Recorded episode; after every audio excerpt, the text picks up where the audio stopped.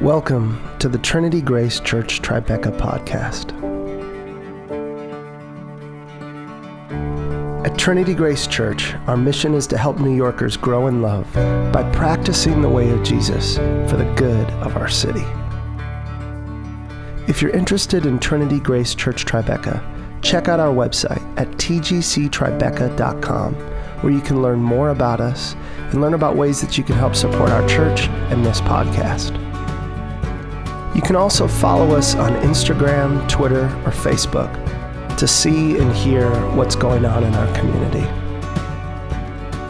Thank you for joining us today and welcome. Grace and peace to you.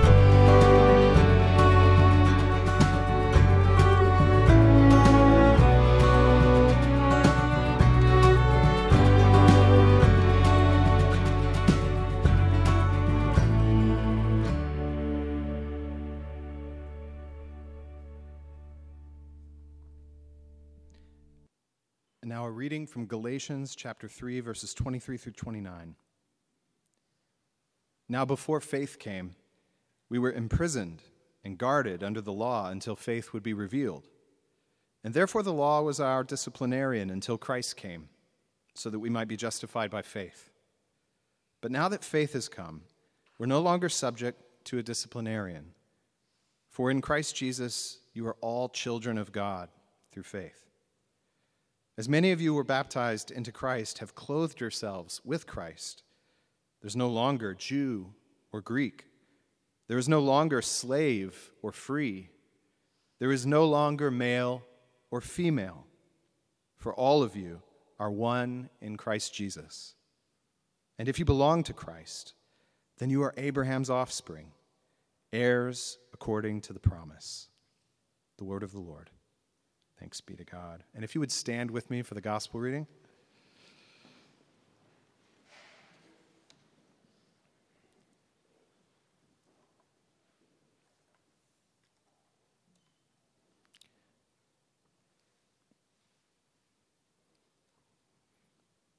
Do I have a gospel reader? Thank you.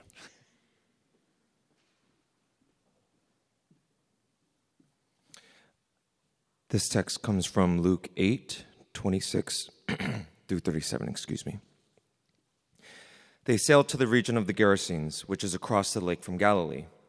When Jesus stepped ashore, he was met by a demon possessed man from the town. For a long time, this man had not worn clothes or lived in a house, but had lived in the tombs. When he saw Jesus, he cried out and fell at his feet, shouting at the top of his voice. What do you want with me, Jesus, Son of the Most High God? I beg you, don't torture me. For Jesus had commanded the impure spirit to come out of the man. Many times it had seized him, and though he was chained hand and foot and kept under guard, he had broken his chains and had been driven by the demon into solitary places. Jesus asked him, What is your name? Legion, he replied, because many demons had gone into him and they begged Jesus repeatedly not to order them to go into the abyss. A large herd of pigs was feeding there on the hillside. The demons begged Jesus to let them go into the pigs, and he gave them permission. When the demons came out of the man, they went into the pigs, and the herd rushed down the steep bank into the lake and was drowned. When those tending the pigs saw what had happened, they ran off and reported this in the town and countryside and the people went out to see what had happened. When they came to Jesus, they found the man from whom the demons had gone out, sitting at Jesus' feet, dressed and in his right mind, and they were afraid. Those who had seen it told the people how the demon possessed man had been cured. Then all the people of the region of the Gerasenes asked Jesus to leave them because they were overcome with fear. So he got into the boat and left. This is the gospel of our Lord.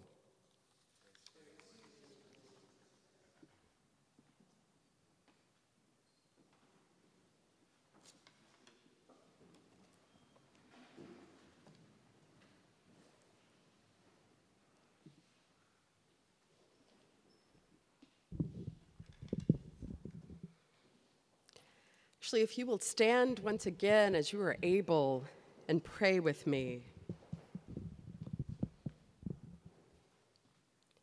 You're going to get your wish, Michael. Let us pray. Lord, I will lift mine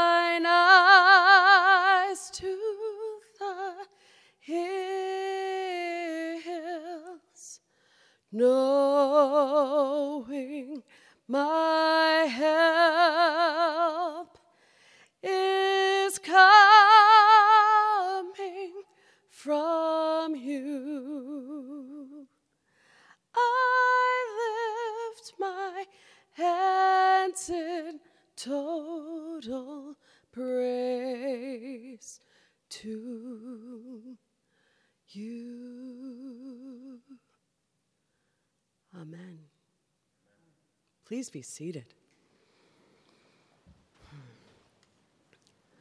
So, good morning and welcome, Trinity Grace Tribeca. Good morning. Good morning. now, I don't mean to freak you out as we open here, but I got to tell you that being with you right now is like a dream come true. You see, just three years ago, I was teaching and living here at General Seminary. The dean, Kurt Dunkle, can attest to this. Um, and as I sat here, he won't be surprised to know that when I would sit in the chapel, I always wondered what if like a hundred or more people were here praising God in this chapel? And there was vibrant, contemporary worship and a drum kit next to the altar. Okay, I never imagined that actually.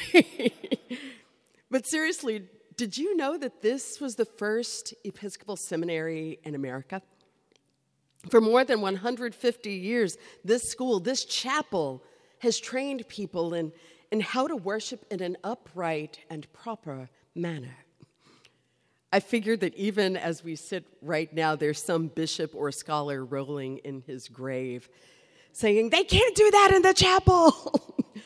but we can, and we just did. Amen? All right. So don't get me wrong, I love our traditions, I love the history.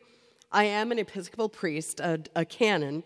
And that just means that I work directly below a bishop, um, kind of as an extension of the bishop's ministry. Specifically, I'm canon to the presiding bishop of the whole Episcopal Church, Michael Curry. Did anybody see the royal wedding by any chance? A few, maybe you heard about the guy who preached that. That's my boss. Um, so he's the bishop for the whole Episcopal Church. So I'm definitely what you call an institution person. but I also know that something has to shift. Amen? Amen? I'm going to be asking for these all day long, okay? On the one hand, our crusty old traditions need to be softened and refreshed. Meanwhile, newer churches like yours long to be rooted in something that stood the test of time. We need each other. We need the divisions to collapse so that we can discover more of God on the other side of the wall. I think that's what's happening here this morning, this very moment. With Trinity Grace making its prayer here at General Theological Seminary, it's like one of those signs of the kingdom that you dream of. That's why I have to just say Alleluia right now. And so I invite you to just turn to your neighbor and say to your neighbor, Alleluia. God is here. And turn to your other neighbor and say, Alleluia. God is here. All right. You know, it's kind of what Paul was holding out to us in Galatians 3, the reading that we just heard, when he says, and I need to warn you that this is the Stephanie New Revised Version, so you will not find what I'm about to say in a book. if you've been baptized into Christ, clothed yourselves with Christ, then the game has changed.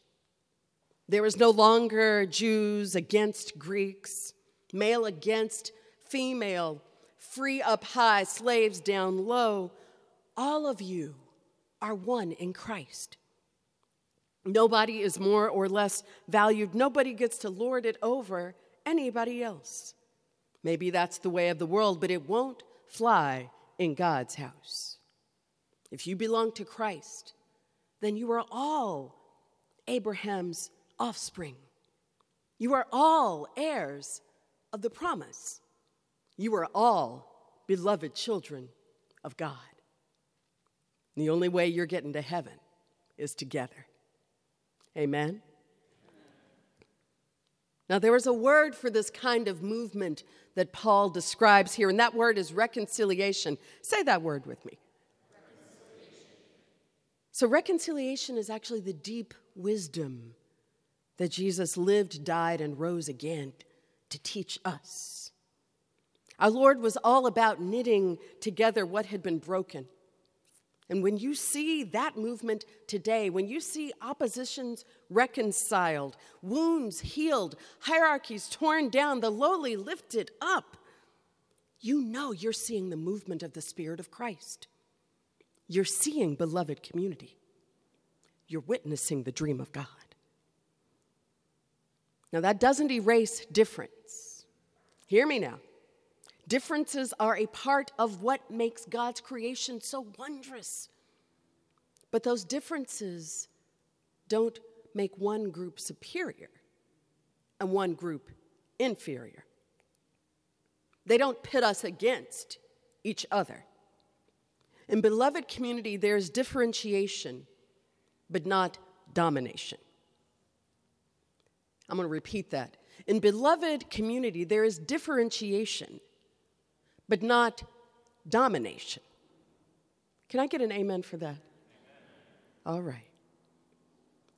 Maybe you're like me. I wish to God that the spirit of beloved community, of reconciliation, would sweep over this nation today. Seems like everywhere we look, there's heartbreaking division and hierarchy between the haves and the have nots, between white and Latino, Asian and black, native and mixed, LGBTQ and straight. It's rich against poor, evangelical against liturgical, progressive against conservative. Good God, y'all. It seems like right now the walls are thicker than they have ever been in my lifetime, and maybe yours too. Some days, the only way I can keep going is remembering that this may be the way of the world, but it is not the dream of God. We know that because Jesus showed us what God's dream looks like. It seems like every time that brother saw a line within the human family, he crossed it.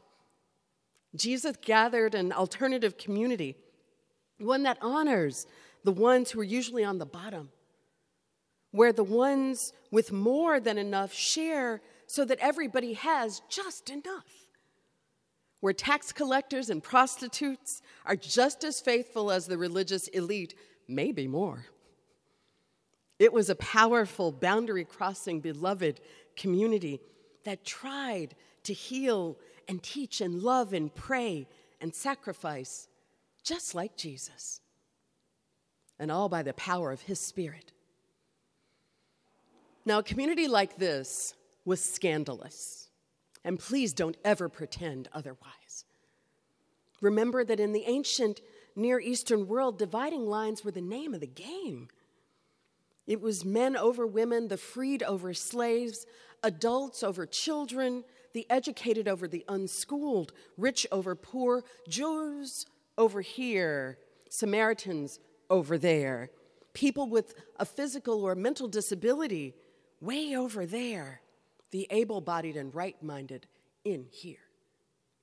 The holy and pure held close, the unholy shut up and shut out. These hierarchies and divisions marked every part of your life in Jesus' world. God was, was actually even seen as the one who ordained that order. And you were crazy if you said otherwise. You were dangerous or contaminated if you crossed those lines. And yet Jesus did. Again and again in, in Luke chapter 8, the gospel we heard, we see this man possessed by demons Likely it means that he was suffering some mental illness and he's been banished to the edge. The brother is naked and living in the tombs. But Jesus drew him out. He healed him, restored him to community. And the people, they couldn't deal. They could not deal. They tried to get Jesus to leave. Now, some of them were mad because he sent the pigs over the cliff. Okay.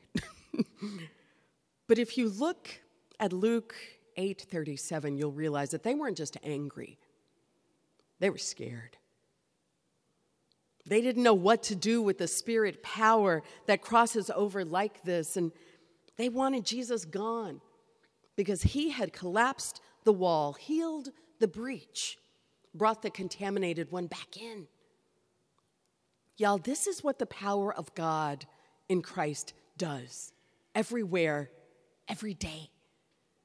It shatters every dividing wall that you or I could possibly put up. And it knits us back into the human family, into this beloved community of God a community where there is yearning for relationship, not fear of contamination, where there is differentiation, but not domination. Y'all, that's the heart of the good news. It is the deep wisdom of Jesus. So, why don't Christian communities act like it? Why don't our neighbors picture a boundary crossing, beloved community when they picture Christians. I'll be honest with you, for most of my life, I didn't. I grew up in Kentucky and I, I was surrounded by evangelical churches, and their love for Jesus and their generosity and their warmth drew me in. But I got to tell you that their exclusion of certain people, the rigid maintenance of walls, the hypocrisy, I couldn't find Jesus in it. My friend Meg, she had these super religious parents. And they welcomed me into their house for years. I would come over for show choir practice, and Meg and I would hang in the basement. And it was all good until the day that Meg came to school in tears. And she was crying because she said that her parents had told her that they could no longer abide that black child coming into their home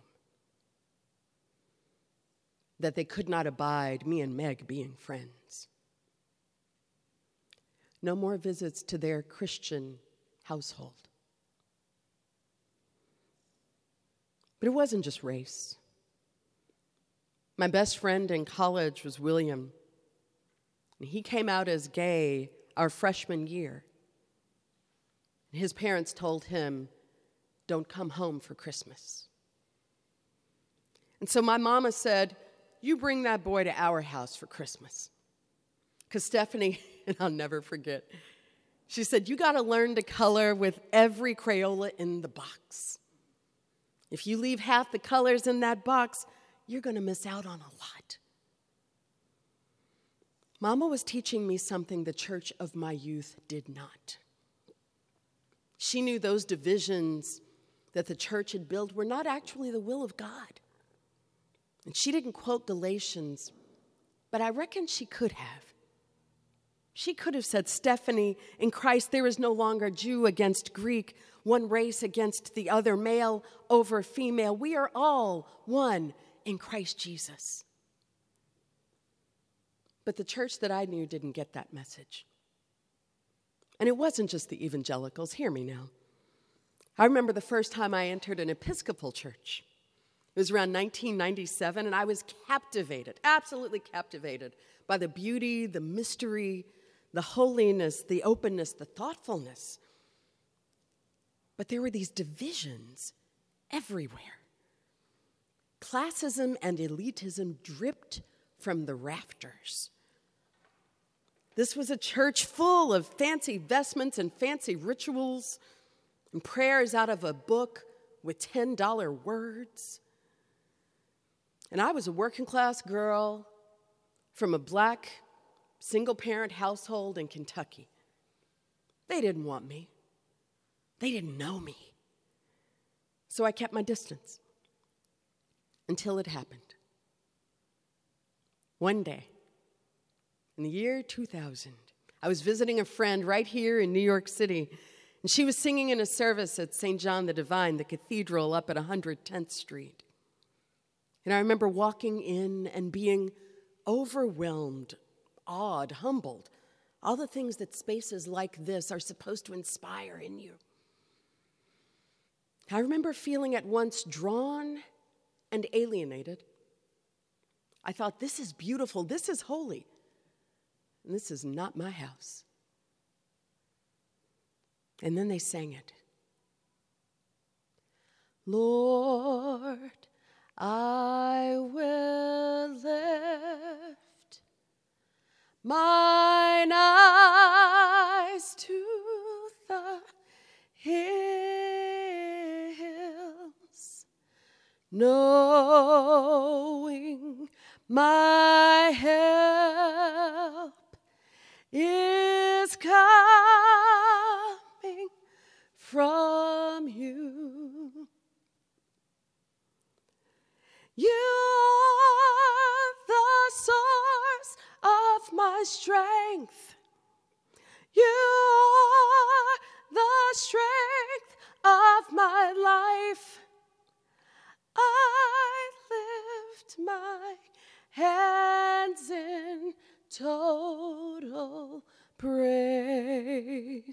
To you. A trio stepped up at the Cathedral Church of St. John the Divine. And that song rose from their lips, and inside I fell to my knees, singing. Amen. Amen. Join me. Amen. Amen. One more time. Amen. Amen.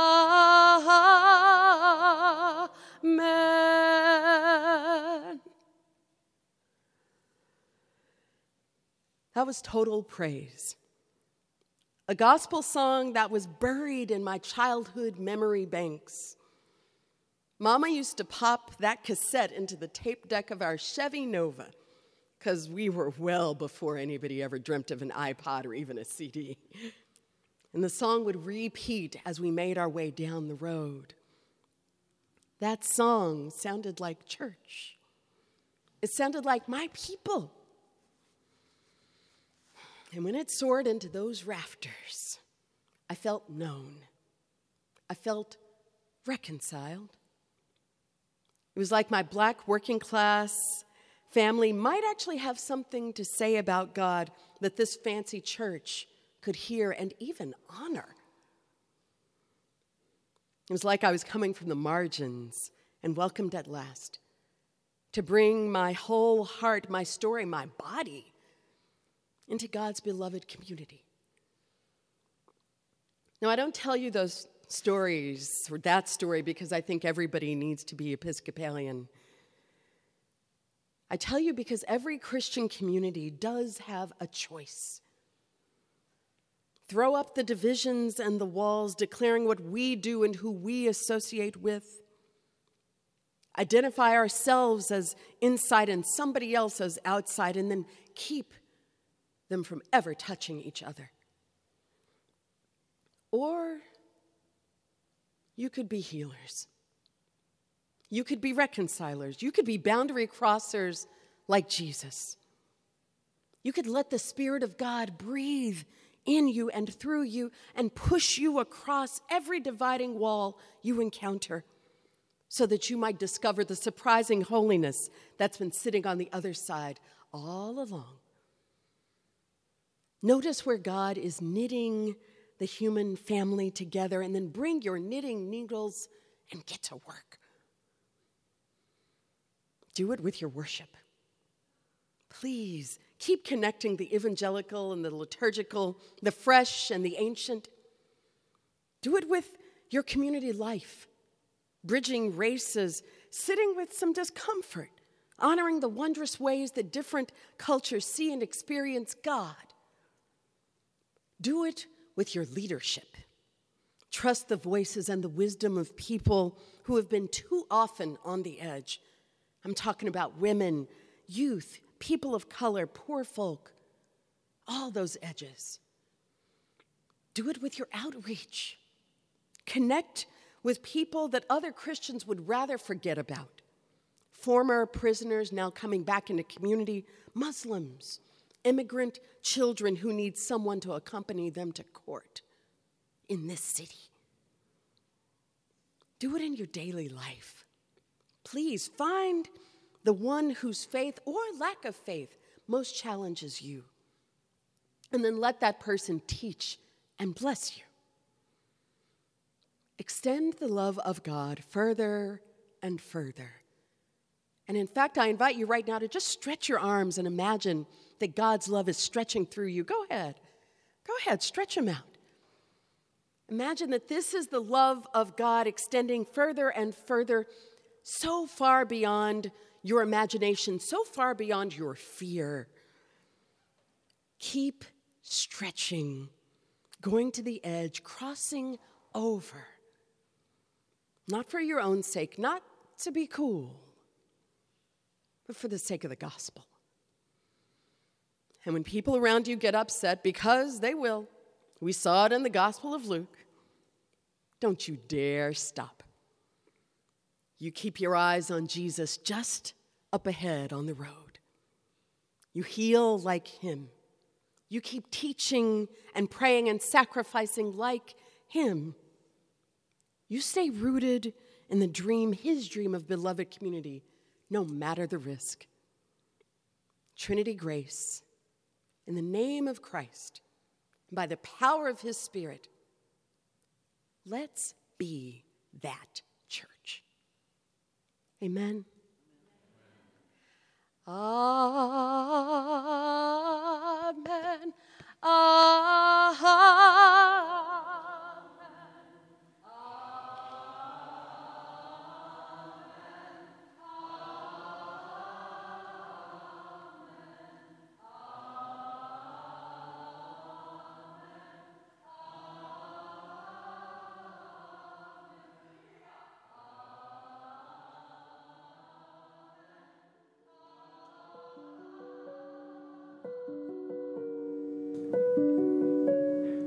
Thank you for listening to the Trinity Grace Church Tribeca podcast. You can subscribe to our podcast through iTunes or wherever else you get your podcasts. And please take time to rate and review. And of course, we couldn't do this without your support. So if you would like to make a donation, you can text TGC Tribeca to 77977. That's TGC Tribeca to 77977. And your support is very much appreciated.